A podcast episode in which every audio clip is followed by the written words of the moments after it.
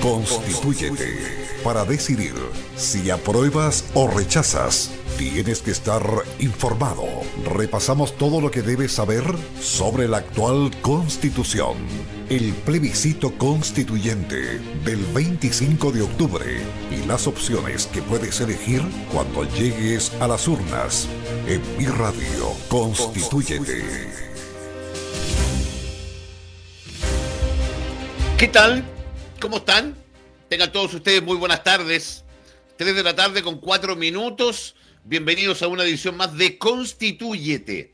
Ya estamos por todas las plataformas habidas y por haberes. Eh, estamos a través de Facebook Live, estamos a través de mi radio TV, estamos a través de YouTube, así que los saludo también en un día, por lo menos acá en la Serena Coquimbo, frío. Días de invierno, ayer y hoy definitivamente. Eh, antes de entrar al, a hablar, a saludar a, nuestro querido profesor, hay un accidente en Balmaceda con el Chañar, por si acaso, bastante fuerte. Eh, darle las gracias, nuevamente tremendamente agradecidos por el éxito.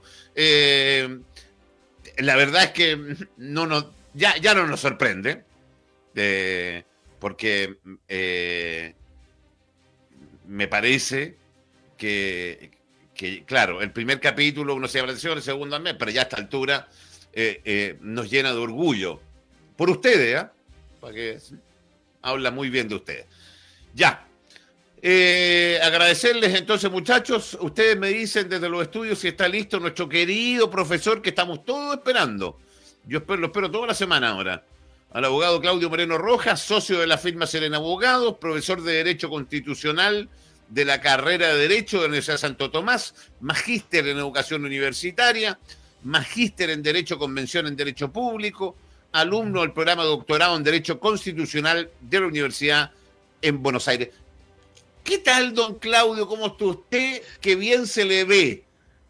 Muchas gracias, Roberto. Oye, qué felicidad estar acá de nuevo con, con ustedes. Inicialmente iba a estar en el primer capítulo solamente y, y ahora ya este es el tercero y eso eh, No, me, llena de mucha satisfacción porque lo mismo que decías tú, o sea, la gente quiere informarse eh, de manera objetiva, ¿cierto? Sin, sin inducir ideologías. Por, eh, y en definitiva, eh, contribuir a, la, a, la- a que esta votación sea lo más seria posible y por lo importante que es, ¿verdad? ¿Te llama la atención a ti también eso, Claudio? No, O sea, a ver, no, no, totalmente. o sea, te lo hago al revés. La voy a hacer verdad, un- una breve esperaba un esperaba yo un nivel de sintonía como el que hemos tenido, porque nosotros no lo esperábamos. La verdad es que yo, yo no sé qué tanta sintonía han tenido, pero por cada vez que te escucho eh, eh, me da la sensación de que ha habido harta sintonía. Y, y eso habla muy bien, como te digo, porque generalmente nosotros veníamos de un Chile en que no se hablaba ni de política ni de religión, y ahora estamos en un Chile contemporáneo en que estamos pegados al teléfono, a las redes sociales, etcétera, y pareciera ser que eh, eh, eh, no es tan cierto que al chileno no le importa lo de la política, no es tan cierto que al chileno no está ni ahí con los políticos, y, y eso a mí me da muchísimo gusto. A mí también me da gusto que la gente quiera saber. Eh, me da gusto pensar que a lo mejor en una de esas eh, tenemos el día 25 de octubre una gran cantidad de gente votando informada, que es lo que pretendemos nosotros. Por lo menos esa es la idea. Eh, y a través, fíjate que los martes lo que estamos haciendo son debates con ciudadanos. Sí. Eh, en una manera, no sé si tuviste la Sí, oportunidad de eh, escuchar mientras algo estaba trabajando, he, he escuchado un poco la, la- la- la conversación del martes y me parece también muy bien que haya ese tipo de espacios en que se puedan confrontar ideas. Entiendo que Sí, este, claro. este espacio del jueves es como para explicar con objetividad y los días martes se pueden confrontar las distintas, me parece súper saludable en términos democráticos. Y absolutamente en el marco del respeto. Por supuesto. que tanta falta hace por lo demás. Ya, ¿nos metemos en Vamos. terreno? Vamos. Eh, dentro de las cosas que uno tiene que votar, está apruebo y rechazo, y nos metemos la otra carilla. Listo.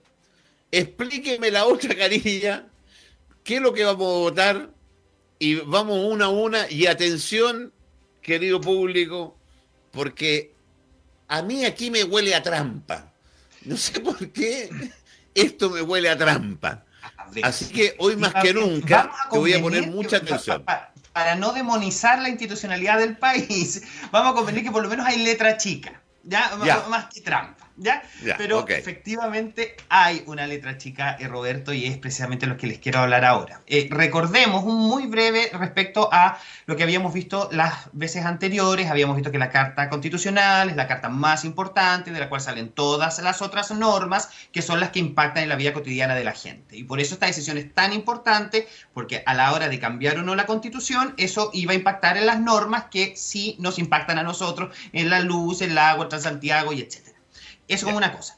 Dijimos también la clase, o sea, la, perdón, la sesión anterior, la sesión anterior, el encuentro anterior, dijimos, ¿cierto?, que eh, el, del rol subsidiario del Estado, este Estado que interviene no en primera línea, sino que solo cuando el particular no puede o no quiere, y que es un concepto bastante criticado, porque distinguíamos entre el principio de subsidiariedad y las normas operativas de esta subsidiariedad que hacen que al final del día el ciudadano perciba que el Estado llega mal, llega tarde, la casa se llueve y etcétera. Y ahora la pregunta que nos convoca esta tarde es, bueno, ¿qué va a pasar el 25 de octubre?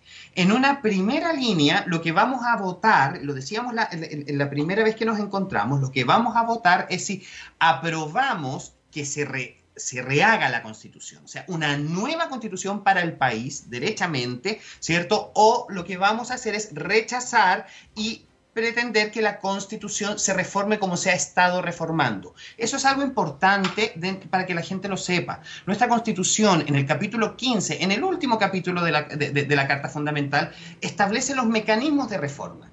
¿Y cómo se va a reformar la constitución? La constitución se reforma por ley de reforma constitucional. Y cuando digo ley, me refiero al Congreso.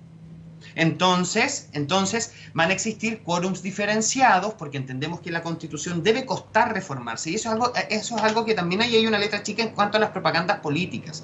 No es bueno, y te estoy hablando con, con propiedad de causa, te estoy hablando desde la Revolución Francesa en adelante, se establece un principio que se llama el de rigidez constitucional. ¿Qué significa esto? Que es bueno que las constituciones cueste reformarlas. ¿Con qué finalidad? Porque es tanto el impacto que causan en el resto del ordenamiento que al cambio de gobierno, al cambio de, Congreso, etcétera, si los, los situáramos, perdón, al mismo quórum que para cambiar una ley, que es mucho más bajo, ¿cierto? Claro, tendríamos una constitución tan dúctil que no alcanza a sostener el resto del ordenamiento. No, sé si me explico. Ahora, cosa muy distinta será que la constitución sea imposible de reformar. Esas son las constituciones pétreas, pero la nuestra no es el caso. Entonces muchos dicen que, bueno, nuestra constitución tiene candados constitucionales y tal y como te señalo, esos candados tienen una lógica. ¿Y cuál es esa lógica de impedir que artículos tan importantes como, por ejemplo, el artículo 4, que garantiza la democracia en el país, cosa que ya nos ha pasado en, líneas históricas anteriores, o cosas tan importantes como la, limitación del poder del Estado frente a los derechos de la persona, ¿cierto? Imagínate eso se pudiese cambiar de la noche a la mañana. Eso es lo que a su turno nos lleva a la otra letra chica, que es lo que decíamos las semanas anteriores, de que es imposible que la constitución sea una hoja en blanco. O sea, esta cuestión de derrumbar toda la casa, ¿no es verdad?, para solucionar un problema. Eso, a mi juicio, y lo digo con muchísimo respeto, por cierto, pero eh, es un eslogan político. O sea, la constitución no va a ser una hoja en blanco y lo hemos reiterado en distintas, en, distintas eh, sesiones. Ahora, otra cosa importante que nosotros tenemos que tener en claro es si aprobamos o rechazamos una nueva constitución y en el caso de que ganase en esta posibilidad el rechazo, bueno, el mecanismo es los mecanismos que ya están establecidos, estas leyes de reforma constitucional. O sea, la gente que vota rechazo, para que lo sepa, lo que está votando, ¿cierto?, es que la constitución se mantenga, incluyendo sus mecanismos de reforma. Entonces esperaremos que estas soluciones que la ciudadanía quiere se den por las vías que tradicionalmente se han de reforma requieren dos quintos? ¿Perdón? ¿Dos tercios? ¿Qué es lo que se requiere para, reformar? Para reformar la Constitución existen dos, dos quórum diferenciados porque la Constitución tiene normas que son más importantes que otras, a pesar de que son todas supremamente importantes.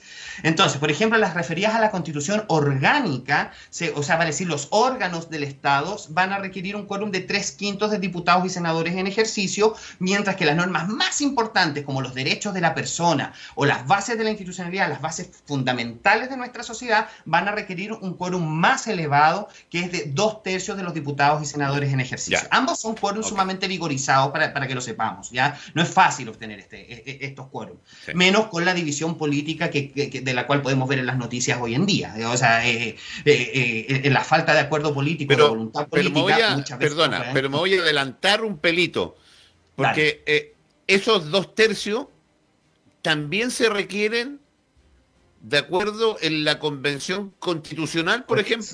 Por eso estoy transitando hacia, esta, hacia estas letras. Ah, ya, vamos para allá, te dejo. No, no pasa yo soy ansioso. Ese es el concepto de rechazo. Ya, vamos para allá. Para ser justos, ahora vamos a la vereda contraria, el concepto del apruebo. ¿Qué va a significar el apruebo? El apruebo va a significar que lo que quiere el ciudadano que está votando es derechamente una nueva constitución. Ya les he hecho ver que esta nueva constitución no va a implicar una hoja en blanco. Ahora, luego de aquello, ¿cierto? Vamos a votar además cómo queremos que se haga esta nueva constitución. Y aquí se abren dos posibilidades. O una convención constitucional o una convención mixta. Concepto que, ¿cierto?, no es nuevo en la historia chilena. Yo te hablaba de que, por ejemplo, que eh, hace algunas semanas atrás, que la constitución de 1833, ¿cierto?, se hizo por una suerte de gran convención. O sea, en, realidad el concepto no es nuevo para nosotros, ya desde la historia, desde la historia jurídico chilena, jurídico constitucional. Ahora, ¿qué es lo que va a pasar ahora? ¿Qué va a significar esto? Tenemos dos opciones. La convención constitucional estaría formada en un 100% de ciudadanos y aquí voy a hacer, lo voy a dejar estacionado porque creo que es más fácil explicar la otra y de ahí me voy a, esta de nuevo porque tiene muchas letras chicas ambas. Y luego vamos a tener esta, tiene, sí, pero esta tiene muchas letras chicas. Ambas. Sí, por eso, por eso lo voy a dejar estacionado, me voy a referir a él porque es más extenso, a eso me refiero. La convención mixta va a tener entonces 50% de diputados, o sea, de, los políticos que ya están, que ya están ocupando los escaños del Congreso, y otro 50% electos por la ciudadanía. Esa es la figura. Entonces, 100% ciudadanos o mitad ciudadanos y mitad, ¿cierto?, eh, la clase política que ya está o los congresistas que ya se encuentran. Letra chica de cada uno. ¿Ya? Letra chica de cada uno. En el caso de la convención mixta, y aquí es un poquitito, eh, y lo conversaba en, otro foro en el que me invitaron, tal vez puede ser un poquitito decepcionante para la ciudadanía y es bueno que la gente lo sepa.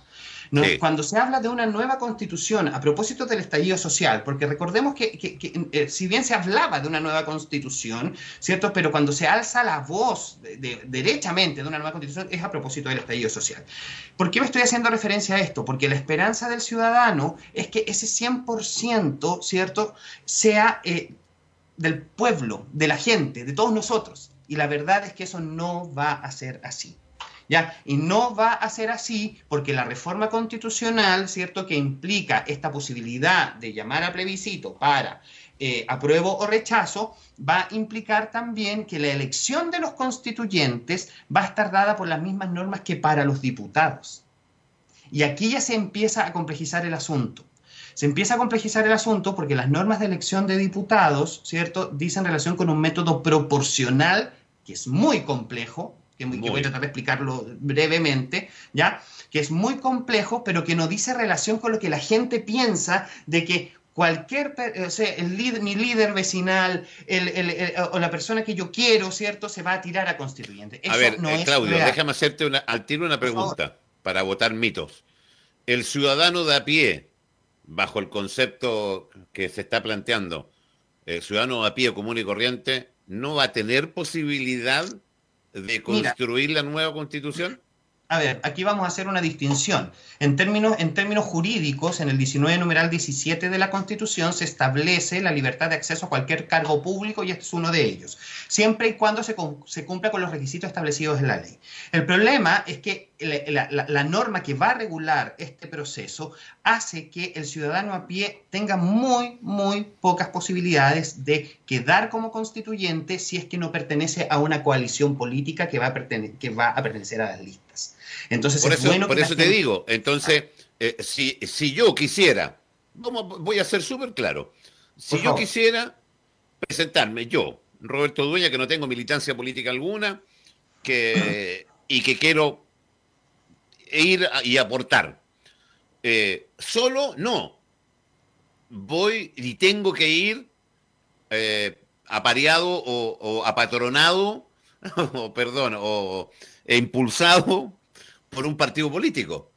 Mucho, exacto. O sea, de hecho, muchos profesores de constitucional, cuando empieza todo este tema, eh, eh, eh, empezamos a decir efectivamente, ojo, porque aquí va a haber una carrera política de segunda línea. La gente está esperanzada, y te, y te, lo digo, te lo digo con honestidad. O sea, yo incluso escuchaba a la gente que entrevistaste el martes pasado, he escuchado otras, por supuesto, en que claro, la gente está esperanzada de una constitución legítima del pueblo que nazca de la gente, etcétera. Y la verdad es que el sistema proporcional es tan alambicado que a los independientes los deja, no te voy a decir fuera del juego, pero con un, un disvalor enorme. Te explico, por ejemplo. Entonces, perdón, Claudio, es que eh, yo quiero, y primero decirle a la gente que envíe sus preguntas, mande un audio cortito al más 569-6169-6073.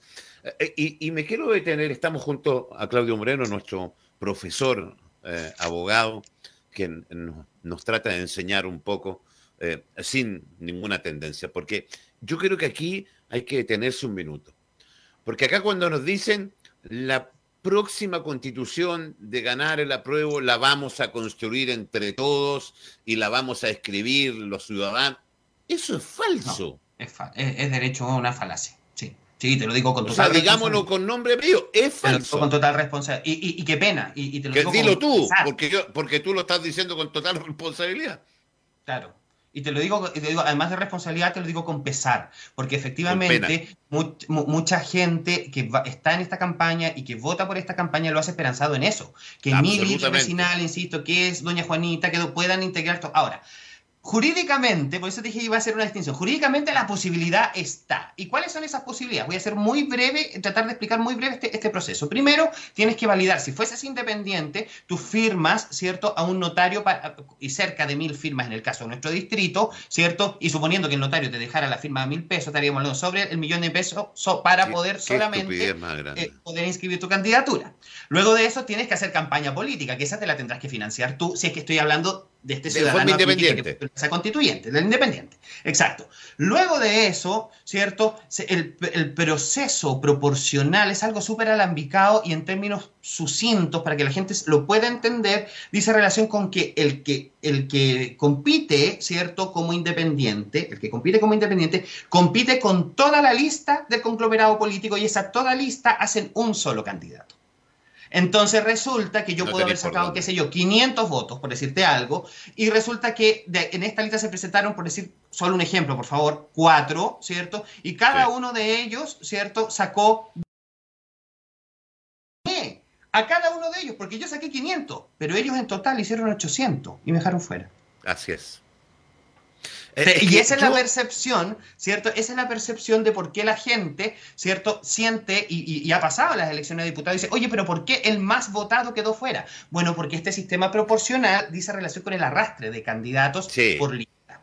¿Te das cuenta? Sí, yo... Entonces, ¿por qué es bueno que la gente sepa esto? No estoy diciendo no vote a prueba, por favor, a nuestros auditores, estoy tratando de ser lo más objetivo posible. Lo que estoy sí. diciendo es que si va a votar a prueba, ¿cierto? Eh, y, y, usted espera, ¿cierto? Que, eso, eh, que esto sea 100% por el pueblo, bueno, lo va a hacer, pero probablemente van a ganar las mismas listas políticas de habitualmente. Tú sabes, yo te quiero ser súper sincero, ¿eh? y, y una de mis características en radio es eso. A mí, la gran piedra de tope de este plebiscito es esa. Y por eso le pedí a Andrés que habláramos esto contigo hoy día. Porque creo que es la mentira más grande del plebiscito. Porque, la, porque Claudio, eh, uno, yo escucho a, a, un Longueira que se va a presentar. Escucho a otro político antiguo que se va a presentar. Ellos van a ganar. No tiene, Porque van a tener el financiamiento para inscribir su candidatura, el financiamiento para poder, ¿cierto? Para poder eh, eh, eh, hacer campaña política y al final del día van a tener los votos de su lista. Ahora, ¿qué es lo que podemos hacer nosotros? Porque bueno, tampoco queremos dar una visión tan apocalíptica. ¿Qué, qué, qué es lo que podemos hacer nosotros? Bueno, efectivamente, ojo con el voto.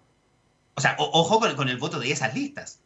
Eh, te das cuenta que no salga cualquier persona que a nosotros no, no, no nos parece y tratar, sí, por pero, supuesto, de que pero no si al final mismo, del día, y, y, con eh, esto te, y con esto cierro, Roberto, sí. al final del día recordemos no, que la gente, lo dije la, una semana atrás, nuestra clase política está ahí porque nosotros la pusimos ahí. Sí, Entonces, ojo con el sí, voto. Sí, pero es que por más que votes, porque es lo que tú dijiste, eh, tú puedes sacar ocho, eh, 700 votos y resulta que la suma de esta lista te sumo 800, de los cuatro tipos, te sumo 800 que quedaste fuera. Entonces, aquí lo que yo siento, y aquí me quiero detener, porque esta es la gran espina que yo tengo clavada y que, y que quiero que tú me la aclares. Y me dijiste algo que fíjate que esto es una segunda carrera política. O sea, le estamos haciendo un nuevo cupo político, un nuevo sueldo político, porque el, sueldo es de dos millones y tanto. Entonces, no pudieron ser eh, diputados, los que no pudieron ser alcaldes, los que no pudieron ser senadores, los que no pudieron ser gobernadores, los que no pudieron ser concejales, ahora van a ir a constituyente. totalmente de acuerdo. Ahora, siendo justos, y ahora nos vamos a la vereda contraria, porque tenemos auditores de ambos lados, ¿qué va a pasar con el rechazo? ¿Cierto? ¿Qué va a pasar con el... Eh, ¿Cuáles son, cuáles son los problemas la letra chica del, rechazo? Primero, también los eslogan políticos, eh, que es lo que yo veo por lo menos. ¿Cierto? Veo este tema de la hoja en blanco, que ya dijimos que no, y, vemos, y veo también otro, otra cosa, ¿cierto? Que es el hecho de que, que se mantengan los mecanismos de reforma actual. Ojo también con la voluntad política, ¿cierto?, que nosotros tenemos en nuestro país. Los mecanismos de reforma actual, te dije los quórum hace, hace rato, que son de dos tercios y tres quintos, que son de los quórum más vigorizados en las fuentes del derecho chileno, o sea, los más altos, los más difíciles, ¿cierto? Entonces ahí es del lógico pensamiento de que aquella persona que vota aprueba decir, bueno, si han tenido estos mecanismos, a pesar de que nuestra constitución ha sufrido muchísimas reformas, ¿cierto? Pero a pesar de eso, ¿por qué no lo hacen? ¿Por qué cuesta tanto? Entonces, el mantener las cosas estancadas, ¿cierto? Podría ser un argumento para poder criticar un poco el rechazo. Porque que nos digan eh, desde el rechazo, ¿cierto? Oye, que estos existen mecanismos de reforma, el que dice apruebo dice, bueno, entonces ¿por qué no lo he ocupado? ¿Te das cuenta? siendo justos. Siendo justos. Ahora, otra, otra, otra cosa, ¿cierto? Pero espérate, hay, una cosa que es importante, Claudio. Eh, yo, cualquiera, puede votar rechazo pero obligatoriamente tiene que votar en la otra papeleta. Correcto. Ojo con eso. Correcto. ¿Sí o no? Correcto. Son dos elecciones distintas, sí, correcto. Correcto, son dos votaciones distintas. que la gente lo tenga claro. O sea, son dos votaciones distintas. Una papeleta es apruebo o rechazo, y la otra es convención constituyente o convención, mixta. Convención mixta, exacto. si usted vota rechazo, en la otra tiene que votar lo que usted quiera. Si vota prueba, tiene que votar en la otra también lo que quiera. A eso me refiero. Ahora, otra, otra, cosa, otra cosa importante que hay que destacar a propósito, ¿cierto? De este, de este, de esta convención mixta, ¿cierto? Y, eh, eh, o convención constitucional, es efectivamente el tema de los sueldos. Eh, y que eso va en algún momento a repercutir, ¿cierto? La convención mixta que es aquella que el 50% con los políticos que ya tenemos, ¿verdad? Más un 50% elegidos de esta forma, ¿cierto? Tiene, a mi juicio, menos em, eh, exigencias que la Convención Constitucional. ¿Y a qué me refiero con esto? La convención mixta tiene menos exigencia en el sentido de que no está exigido la paridad solamente, la paridad de género, iba, iba, a ser exigible solamente en el 50% electo, no en el 50% que ya está cosa que no pasa, ¿cierto?, con la, con la Convención Constitucional en que se exige un criterio de paridad, o sea, debe haber la misma proporción entre hombres y mujeres. Ahí tienes una cosa. Otra cosa, ¿cierto?, es que el, sueldo o lo que vayan a percibir, ¿cierto?, nuestros constituyentes, ya sea vía constitución, vía convención mixta o vía convención constitucional, en el caso, ¿cierto?, de em, aquellos que eh, participen de la convención mixta, se va a adosar a la dieta parlamentaria que ya tienen, cosa que no va a pasar, ¿cierto?, con los de la Convención eh, Constitucional. A ver, ¿Ya? a ver. Eh, y eso también es importante que la gente lo sepa. un, parlamentario que va a participar, eh, supongamos que gana la, Convención Mixta. La Convención Mixta significa que está 50%, 50 compuesta por parlamentarios y 50% por ciudadanos electos. Se supone que de ciudadanos común y corriente no tienen mucho. Correcto. Los parlamentarios, adicional a su sueldo parlamentario, ¿se le va a agregar estos dos millones y tanto? A lo menos eso es lo que dice la norma, exacto. No te puedo. ¿Te das cuenta? Entonces hay un tema ahí también. Y también, y también hay un tema, y, aquí derechamente voy a entrar en la opinión personal. Eh, eh, tratando de ser objetivo, también hay un tema de los tiempos parlamentarios. Nosotros tenemos tiempos parlamentarios que son sumamente lentos. O sea, o desde la percepción ciudadana, las leyes se demoran mucho en salir, mucho el trámite legislativo, etcétera. Entonces, eh, tal vez habría que implementar algún tipo de mecanismo en caso de que salga la convención mixta, ¿cierto? Para que ya el trabajo que la ciudadanía percibe como lento no se le adose además, ¿cierto? Otra lentitud por estar estos parlamentarios a cargo de la Convención Constitucional, o sea, de, la reforma, de, la nueva Constitución. Ahora, para tranquilidad de todos nosotros, ya eh, va a haber un plebiscito de salida. Este no es el único plebiscito que nosotros vamos a atravesar. Es, importante lo que tú vas a decir. Sí, eso es correcto. Pero déjame comentarte algo te escucho. Que te voy a golpear, porque yo te aseguro que no lo sabes. Eh, porque lo escuché de rebote. No, porque es, una papita. Eh, no sé si hoy en la mañana o ayer, diputados de Renovación Nacional están presentando una modificación ya a esto de que si no hay acuerdos de los dos tercios, en la convención constituyente o mixta, si no hubiera acuerdo, se mantiene lo que hay. Ojo con eso. Si no hubiese. Yo, siento. A ver, eh, no lo sabía. Eso lo, te, lo digo derechamente, no, no, lo sabía. Eh, no, no, lo sabía porque lo escuché de rebote, porque se está presentando recién. Yo no sé si va a salir, si va a poder fructificar o no. Pero, me llama la atención porque ya le están, ya le están buscando el acomodo y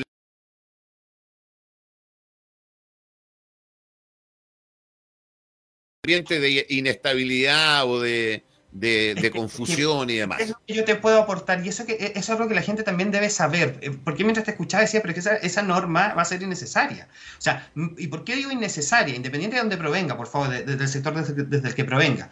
No es que nosotros nos vayamos a quedar sin constitución en este proceso. Y eso, o sea, un país no se puede sostener sin una constitución. Entonces, hasta mm. que no se cumplan los trámites tales como el plebiscito de salida, posterior promulgación del texto una vez aprobado por la nosotros vamos a seguir rigiéndonos por la constitución del 80.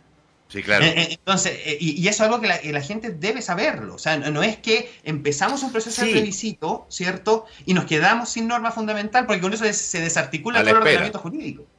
Antes de que hablemos de, de este plebiscito de salida, que es muy importante que la gente sepa, qué es lo que va a pasar después del 25 de octubre, eh, vuelvo un poco a llevarte a cómo van a trabajar eh, e-, estas comisiones, convenciones, que ya me queda claro y te, te insisto, lo mismo que es la gran decepción mía en lo personal, ¿ah? esta es la espina atravesada que tengo yo con los políticos que acomodaron las piezas para ello. Eh, ¿Cómo se construye entre ellos ya? hay 155 tipos. Eh, ¿Es verdad que tienen que haber dos quintos? ¿Quién propone? ¿Cómo, cómo, van, a, cómo van a escribir una constitución?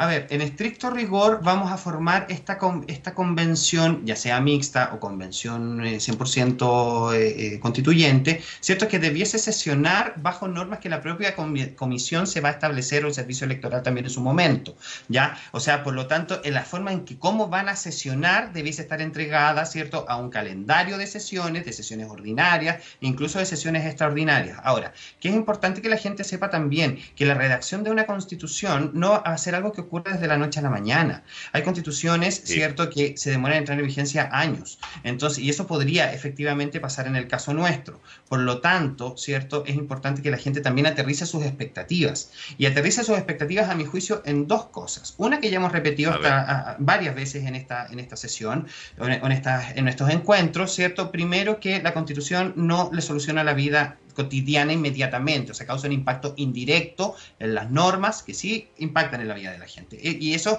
es bueno que recalcarlo semana a semana. El hecho de que usted cambie la constitución no significa que el pasaje del metro le va a bajar el lunes. Eso no es verdad. O que la cuenta del luz le va a bajar o que el sueldo le va a subir. E, exacto, exacto. Eso no va a pasar, pero sí esa constitución, por un principio que se llama supremacía constitucional, va a impactar en la norma que sí regula esa situación. Ya, esa es la primera cosa para evitar ciertas decepciones. Y la segunda cosa para, para, para, para evitar eh, decepciones es la prontitud en que esto va a cambiar. Nosotros tenemos que entender que la norma constitucional no es lo mismo que la ley. Y como no es lo mismo que la ley, hay que revisar en caso de que la hagamos de nuevo, ¿cierto? Cuáles van a ser los artículos que sí o sí se tienen que quedar o las instituciones que sí o sí se tienen que quedar y otras van a tardar, ¿cierto? Bastante tiempo en poder eh, reformularse. Y estoy pensando, por ejemplo, en una norma que va a ser objeto de controversia absolutamente a la, a la hora de las horas. Uno, el Estado subsidiario que revisábamos la clase, o sea, la sesión pasada. Uno. También estoy pensando, por ejemplo, en el derecho de propiedad. Ya, ojo, el derecho de propiedad no se va a quitar, ya, porque ese también es otro eslogan político, ya, pero sí me hago cargo de que el derecho de propiedad podría de pronto tal vez revisarse, toda vez que en el 19 número 24, que es donde está el derecho de propiedad, nos encontramos también con la propiedad minera, la propiedad de las aguas, ¿cierto? Etcétera. Y además, creo que esto también va a tomar más tiempo porque, y, aquí te llevo a otra arena, eh, eh, eh, Roberto, que es el hecho de tal vez incluir ciertos derechos que podrían o mejorarse o, que derechamente no están. Y aquí yo haría dos cosas distintas y todas estas llevan mucho tiempo. Lo primero es mejorar derechos que ya existen, como por ejemplo un artículo, y aquí hablo desde la opinión personal, serio en materia de salud. Lo hablábamos la semana pasada. Sí, claro. Un montón de imperfecciones y que podrían revisarse, ya sea a través de la prueba o de rechazo, como quiera, pero debe revisarse. ¿ya? O la acción de protección, que no cubre todos los derechos del 19, que es precisamente el mecanismo para hacerlos valer, y no cubre todos los derechos del artículo 19, que está en el artículo 20 también podríamos ahí. Ahora, ¿Qué va a pasar también desde otra, desde otra arena? El tratar de incluir derechos que no existen. No olvidemos que hoy día estamos frente a temas sumamente importantes que, y que generalmente la gente los centra como en igualdad o en, pueblos originarios, que por supuesto que serán objeto de un tratamiento de algo, o de alguna discusión responsable, pero por ejemplo estoy pensando en situaciones que podrían sonar una locura hoy en día como los neuroderechos y qué va a pasar con la inteligencia artificial.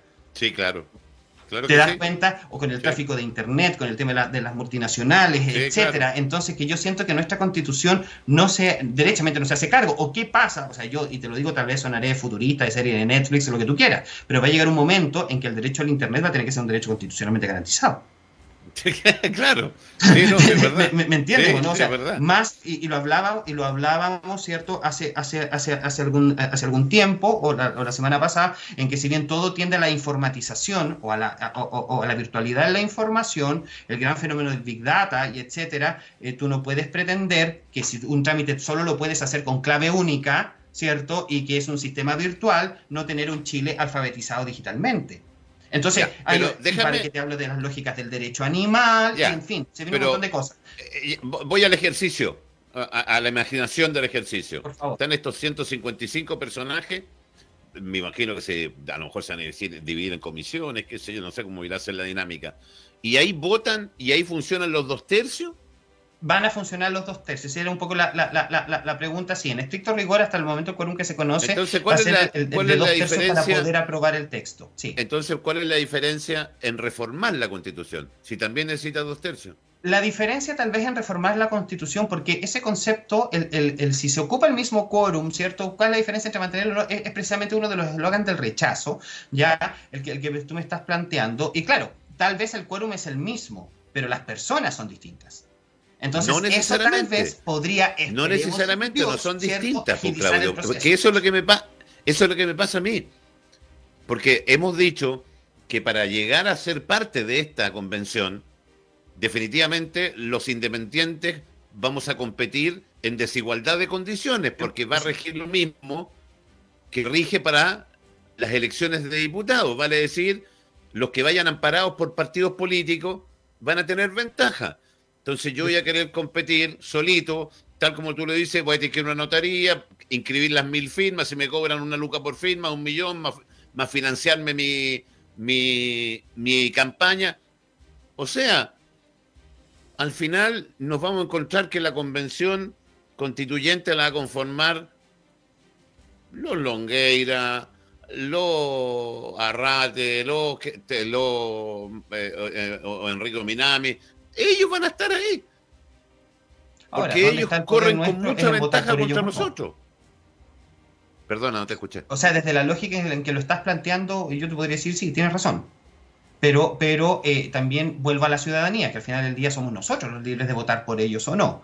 Pero insisto que la gente esté aterrizada y tal como tú muy bien lo señalas, Roberto, en quienes van a aparecer en esta carrera. ¿Cierto? No es esta, esta constitución que aflora de la gente. La, o sea, oja, insisto, y te lo digo con pesar, porque ojalá que así fuera. ¿Me entiendes o no? Porque obvio. Obvio. o, sea, te estoy diciendo que la, la espina que yo tengo clavada con esto es eso porque si tú me dices que la, vamos a escribir, la vamos a escribir nosotros, los ciudadanos, donde podamos ejercer por sobre los derechos de educación, salud, justicia, por, para, todo, en la raja, pero le van a escribir los mismos güeyes de siempre, con todo el respeto. Ahora. Esa es la impresión que me da. No, mira, desde la lógica que lo estás planteando, no, no, voy a tapar eso con un dedo. Tienes toda la razón. O sea, tienes toda la razón. A mí todavía me queda un, seco de esperanza en dos cosas. Primero, el eh, votar o no por esa gente, por mucho que sean los de siempre. Porque si no sale, si no la gente no vota por ellos, no tienen cómo llegar por mucho que haya listas y todo lo que tú quieras. Uno. Y en segundo lugar es el plebiscito de salida. El plebiscito de salida le da una oportunidad al o sea, al pueblo para revisar, ¿cierto? Y para votar si la constitución está bien hecha o no. Ahora, al final del sí, día. Pero vamos a perder el ideal es, votar positivo. Pero antes, antes de echar al principio de salida, eh, hagamos las preguntas de la gente, escuchemos los audios eh, eh, para porque lo del plebiscito de salida también es muy interesante, que la gente sepa, tal como lo dice nuestro querido profesor Claudio Moreno, socio de la firma Serena Abogados, profesor de Derecho Constitucional de la carrera de Derecho de la Universidad de Santo Tomás, y de ahí tengo que tirar todo el speech para abajo. Oye, es muy importante que la gente sepa que hay otro plebiscito en dos años más, que es el plebiscito de salida. Eh, querido Andrés Moraga, eh, ni lo saludé. Eh, Jonathan Valenzuela, Luchito Álvarez eh, y Andrés Moraga, el editor periodístico de este programa. Tiene un audio primero y después leo las que llegaron por escrito. Mira, era un mudo el que preguntó. ya, voy con el, la que está escrita entonces. ¿Hay manera de hacer responsables a los que participen en la redacción de la eventual nueva constitución si esta tiene errores o presenta fallas durante un tiempo determinado? O sea, ¿le podemos pasar la cuenta? ¿Puede ser una mala constitución? O por una mala, eso es lo que está diciendo. A ver, yo creo que ahí a quienes debiésemos, y volvemos a lo que tú decías, que es la importancia del plebiscito de salida. Yo creo que ahí los responsables seríamos nosotros. Nosotros, nosotros seríamos los responsables de haber aprobado una constitución mal hecha. Eh, ¿Te das cuenta? Y, y, esto se sostiene en el concepto de legitimidad, para que ustedes entiendan todos nuestros políticos y todas las personas por las cuales votemos se entiende desde la ficción de la representación democrática que son nuestros representantes. Por lo tanto, ¿cierto? Lo pudieron haber hecho mal y eso también fue nuestra responsabilidad. Entonces, no, no, no. Creo que la responsabilidad está en nosotros estar atentos al plebiscito de salida. O sea, yo creo que la última firma, para que la gente lo entienda, Claudio, y a ver si, si, si logro interpretar, la última firma se la ponemos nosotros en ese plebiscito de salida. Más que suena raro porque es, un, es un plebiscito de aprobación,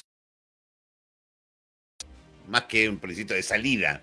Eh, ahí el ciudadano común y corriente dice, ¿saben qué? Todo lo que digan ustedes, sí, estoy de acuerdo. O no, no estoy de acuerdo. ¿Es así? Es así. Es así. Ahora, ¿dónde está la importancia ahí ah? y el llamado a la ciudadanía? La idea es que usted no se enfrente a una papeleta que diga estoy de acuerdo o no estoy de acuerdo sin tener claro cuál es la constitución que está pretendiendo votar. Entonces yo ahí desde ya te dejo amarrado, Roberto, para dos años más, no sé si conmigo con el profesional que tú quieras. No, pero contigo, usted tiene contrato asegurado. Indefinido. Eh, debe ser compartida con la ciudadanía y socializada lo suficientemente para lograr esta una, una votación consciente. O sea, vamos a tener que hacer yo creo que programa todos los días, porque hay que explicarla con lujo de detalles para que la gente sepa lo que vota. Eh, bajo el sistema de votación de elección, pregunta que un auditor, la voy a arreglar, ¿ah? y después te voy a decir cuál es, cuál es original. ¿ah? Eh, eh, bajo el sistema de elección de los constituyentes, ¿podrían aparecer estos personajes que salen elegidos con minorías? La pregunta original dice, ¿cómo nos aseguramos que nos salgan más florcitas o giles o la vine haciendo payasada? Eh, ¿Quién lo dice? Eh, Bueno, siendo, ah, fíjate que yo tengo una, tengo dos observaciones. Ya, la primera de ellas es que nosotros no nos tenemos que olvidar que el Congreso es un órgano eh, colegiado, por lo tanto, en estricto rigor está diseñado para representar a todos los sectores de la ciudadanía y eso implica con todo el ancho mar de colores que implica la diversidad dentro de una población. Eso para que lo tengamos claro. Ahora, por otro lado, recordar nuevamente que si este tipo de personajes que está señalando el auditor, ¿cierto? Salió o no salió, ¿cierto? Es porque los pusimos ahí. Y tercero, ¿qué forma tendríamos nosotros de evitar eso? Pero, pero van a, ¿pueden salir constituyentes con 1,5%? Desde el sistema proporcional claramente no, pero si cualquiera es libre de postularse. Lo, señalé hace un rato, según el 19 número 17 de la Constitución, es un derecho constitucional de todos nosotros el optar no, cualquiera se puede presentar. Yo creo que la, pregunta va así, eh, eh, por arrastre, eh, puede quedar... Sí, podría. Ah, ya, eso. Sí, podría. Porque el mismo, es el mismo sistema que va a los diputados. Por eso... Ay, Dios mío, mamita quería. Ya, ahora sí escuchamos un audio, querido profesor quiero saber dónde dice de que un independiente no puede eh, ser representante para redactar la nueva constitución. ¿Quién lo dice? ¿Una ley? Dentro de la constitución, eso no me queda claro. Por favor, Roberto. Por favor, Claudio. Eh, no escuché nada, no sé si yo me quedé pegado, no sé, porque eh, dice la señora, ¿dónde dice?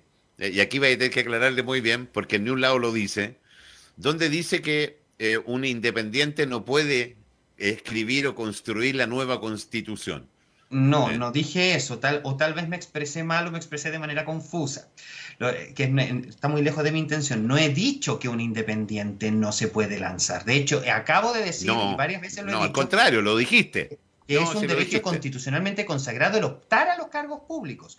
Lo que estoy diciendo es que este sistema proporcional de elección de constituyentes es tan alambicado que termina desbalanceado en disfavor del independiente. Eso estoy diciendo. Y que claramente, como es el mismo sistema que para los diputados, a los independientes le va a costar mucho más que a alguien que va en una lista. Eso estoy diciendo. Pero no estoy diciendo, por favor, no, sé, no, quiero ser malinterpretado en que los independientes no pueden escribir una constitución. No estoy diciendo eso. No. Estoy diciendo que se les va a hacer un poco más difícil. O sea, a ver, la gran dificultad que tenemos los independientes es que vamos a luchar eh, David Goliat, para que la tengan clara. O sea, eh, no estamos en las mismas condiciones. No es que sea una votación normal, ¿ok? Eh, vamos con las de perder. Exacto. Eh, eh, aquí preguntan, eh, estimado Roberto, excelente programa, gracias. Consulta, con una nueva constitución, ¿se podrá dar fin a la AFP? Porque tengo entendido que hoy con la actual no se puede. ¿Quién nos garantizará que con una prueba se logrará? Qué gran tema. A ver. Hay tanta cosa dando vuelta, don Claudio. A ver, sí, a ver, mira, de hecho me parece súper súper interesante lo que, usted, eh, lo, que ustedes establecen con respecto al tema de las AFP. A ver, en primer lugar señalar que la palabra AFP no está en la Constitución. El concepto de AFP no está, lo que está consagrado en el 19 numeral 18 es el derecho a la seguridad social. ¿Ya? Y en ese ejercicio del derecho de la seguridad social, el Estado está obligado, ¿no es verdad?, a generar ciertas prestaciones básicas y después dice, la ley podrá generar cotizaciones obligatorias. Entonces es a nivel de ley o de decreto de ley, el decreto eh, ley 3500, ¿cierto? O todas las normas bajo la Constitución la que generan todo este sistema de FP. ¿Me entiendes? Entonces, ojo ahí. Eh, ¿Podría ponerse fin a las FP desde la nueva constitución? Mi respuesta es sí, si es que la constitución establece cómo va a ser esta seguridad social. Pero la actual no la dice. Y con esa forma, ¿cierto? Si inventamos una manera en que se excluya la AFP, podría eventualmente ser. Pero como digo, el tema de la AFP propiamente tal, así como palabra, como concepto, no se encuentra regulado en nuestra constitución. Hace, hace eh, tres eh, eh, encuentros radiales atrás, yo les hacía ver que una cosa es lo que dice la constitución y la otra son las normas de bajada. Mm. Entonces, muchos de los problemas que, que, la gente dice tener, en realidad se encuentran acá, no acá. a ver, para que la gente lo entienda, explícalo la constitución es eh, el rayado de la cancha. Exacto, eh, exacto. el gran marco. en esto te podéis mover. Bueno, ahora hay que construirlo de adentro. Y lo de adentro son las leyes. Eh, las leyes, las normas, los decretos, etcétera. las leyes, las normas, los decretos. Ni en, ni en una constitución. Lo que existe es el, derecho a la seguridad social. El derecho a la seguridad social, a una buena pensión, será, etcétera. enviar a la norma el cómo se va a, alambicar este tema y es ahí, ¿cierto?, donde nos empieza a quedar la escoba con la FP. Ahora, podríamos eliminarlas si es que la nueva constitución, en el caso de que salga, dijera de manera, eh, eh, y quiero ser súper gráfico, de manera expresa cuál sería el mecanismo de seguridad social. Es que, es que, es que, claro, puede eliminar el nombre, pero se va a llamar de otra manera, pero el fondo es que la gente tiene que lograr entender, que hemos tratado muchas veces. No necesariamente, porque si, por ejemplo, la Constitución estableciera que la seguridad social va a ser mediante un mecanismo de reparto, un antiguo sistema de reparto, bueno, que han excluido inmediatamente la AFP, como una posibilidad. Ah, ¿Te das cuenta? A eso me estoy refiriendo. Sí, sí, claro.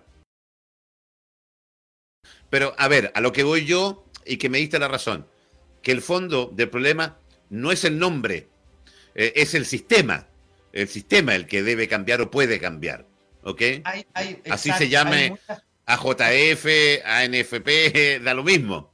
El, lo que tenemos con el problema de las pensiones eh, es el tipo de sistema y la cantidad que estamos claro, o sea, a ver, te lo explico de la siguiente forma hablando de la FP. El 1918, que establece el derecho a seguridad social, si la nueva constitución o una modificación para los que votan rechazo pusiera el, sistema de seguridad social está garantizado de una manera mínima, o sea, le pusiese una nota de eficacia, claro, eso podría o obligar a las AFP a que la gente tuviese pensiones dignas o derechamente excluir a las AFP. ¿Te das cuenta? Pero no es que la constitución hable de las AFP, habla del derecho a la seguridad social. Sí, claro, claro. ¿Te das cuenta? Entonces, el llamado acá a los auditores es a distinguir cuál de sus problemas es resorte de la Constitución y cuáles problemas van a ser resorte de la ley. Porque no todos los problemas se van a solucionar con la Constitución porque se encuentran regulados abajo, bajo la Constitución, en las normas. Y la Constitución lo que tiene son los principios y las normas fundamentales de las que se desprenden estas otras normas. Así es. Déjame leerte una pregunta ahora. Eh, eh, ¿Cómo se pasa? Eh, vamos a tener que alargar este programa. Si mira la hora que es ya. Eh, estimado, ¿quién estipuló que son dos años para una nueva constitución? ¿Se puede elegir una asamblea constituyente y elaborar una nueva constitución en un año?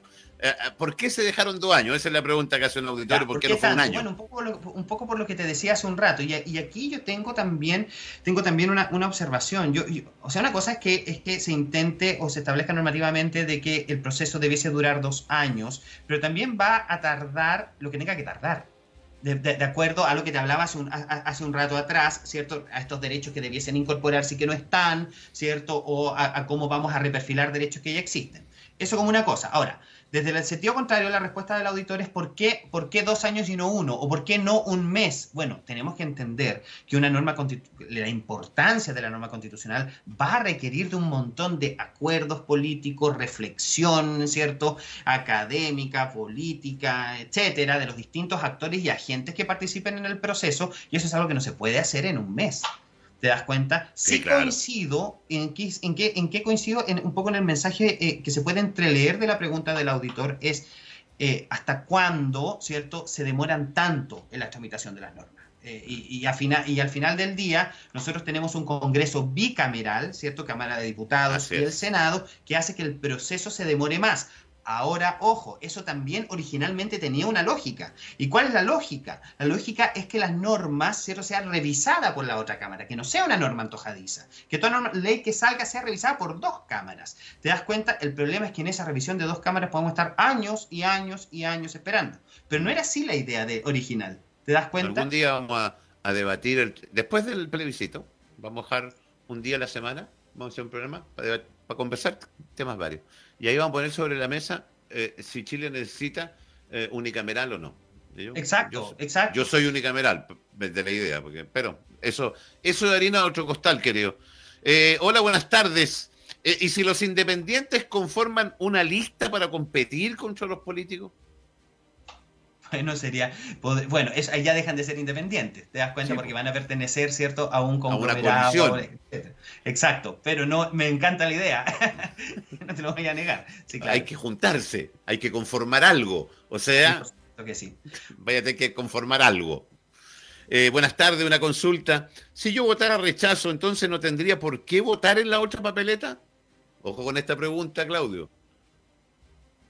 Que era un poco lo que. A ver, yo entiendo que debiesen votar en ambas papeletas y Sí, por.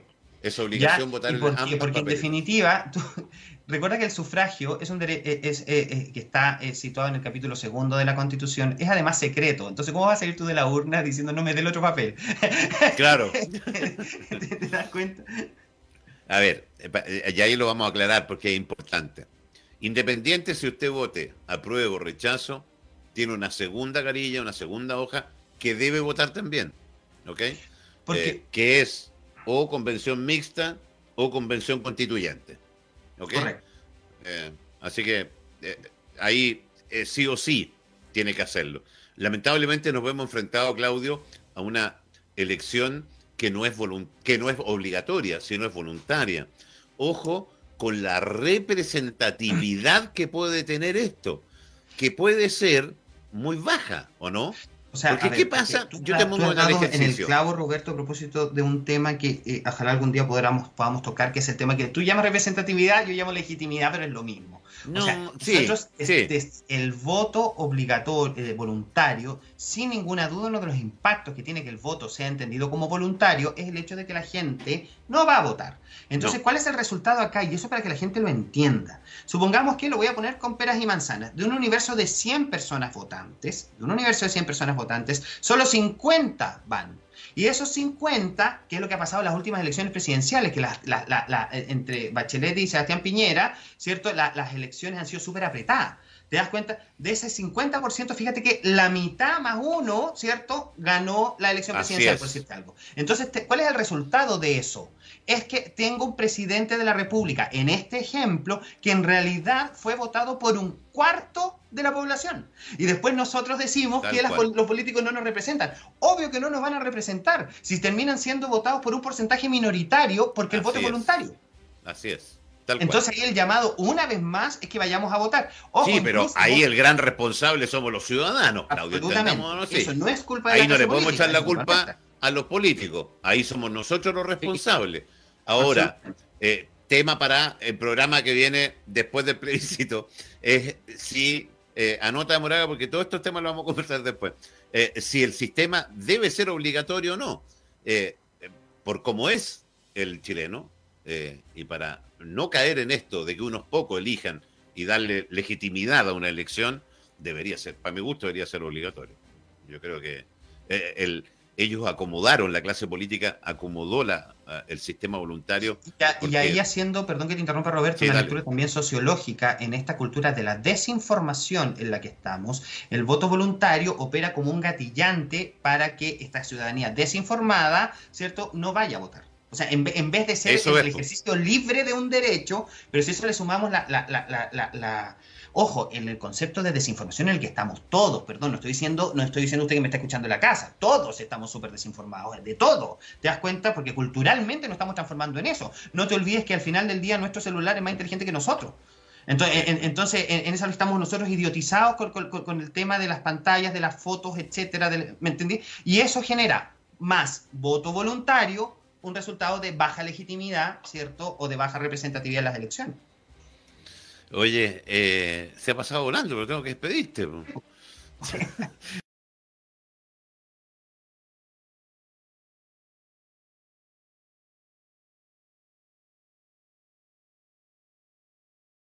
es- es increíble. Eh, yo de nuevo te quiero agradecer. Eh, próximo jueves, ¿ah? usted anótese todos los jueves. Eh, Me y parece parece que vamos a tener que agregarle un día más porque impresionante la cantidad de cosas que queda por hacer. Bueno, esperamos Eh, que haya quedado claro para la ciudad, para la gente que nos está escuchando, tratar de explicar esto con manzanas, de una visión objetiva, ¿cierto? Bueno, y esa es un poco mi misión. Fíjate que yo creo que este y todos los capítulos que hemos tenido han sido claros y la gente ha ido, hemos, eh, hemos ido aprendiendo mucho. Eh, abogado Claudio Moreno Rojas, socio de la firma Serena Abogado, como siempre, Claudio, un abrazo grande. Gracias, gracias, gracias.